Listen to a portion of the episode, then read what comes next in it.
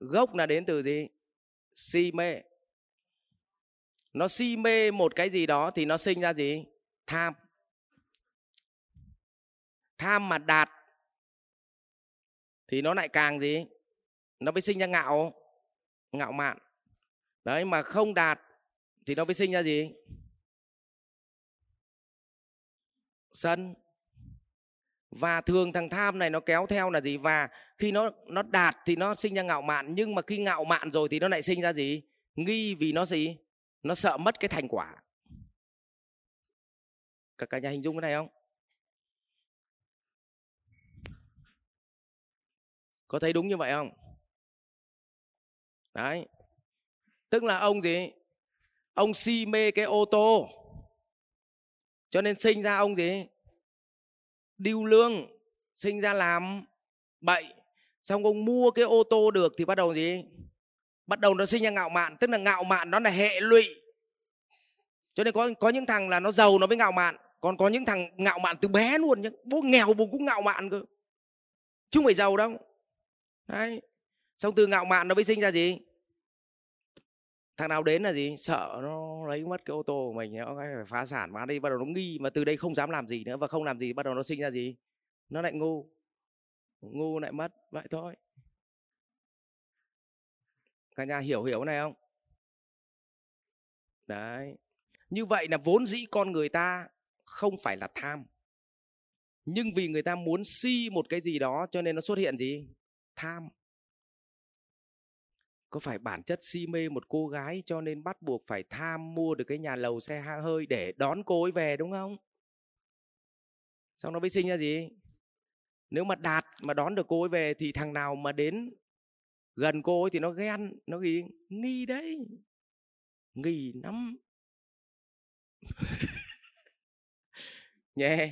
mà mà không đạt được cái đấy thì gì? Sân nó có vậy thì nó diễn biến đúng như vậy mà vậy gốc chính là gì? Ngạo mạn và si mê, hai thứ.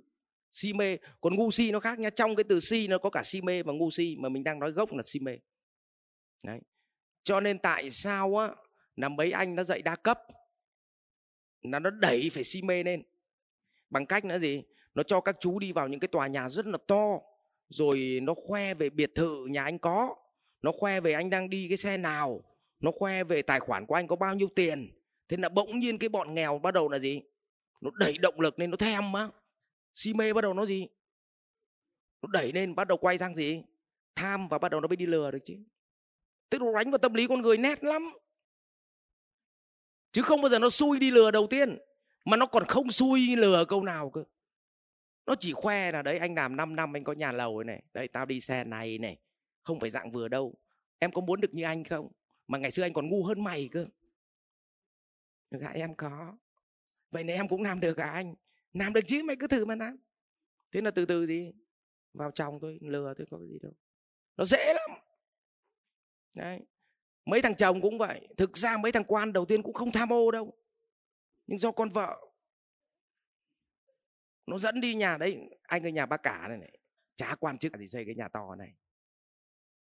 Đấy, đấy anh ơi đấy, nhà cậu đấy thằng em trai em này. Có quan chức đâu ô tô này này. Thế mà vợ chồng mình em thấy nó cứ nhục nhục hèn hèn nào ấy. Thế là gì? Thôi được rồi để anh ký vụ này. Vậy từ đấy ta ra đi. Nó, nó, nó hay lắm. Cái diễn biến tâm lý con người. Cho nên khi họ hiểu được cái dòng chảy tâm lý này là họ gì? Họ nó điều chỉnh điều khiển được mình. Vì con người càng thông minh càng thông minh về mặt logic nhá nhưng càng ngu về mặt tư tưởng thì khả năng bị dẫn dắt mũi là gì? Cực cao. Cho nên đánh phỏm là sợ nhất cái thằng chưa đánh bao giờ. Nó không bao giờ câu được của nó. Ông nó không biết đánh, cứ to tận bé để nhớ nhớ gửi. Đấy. còn đánh với cái thằng mà nó có chút biết tư duy logic thôi thì dắt mũi rất dễ.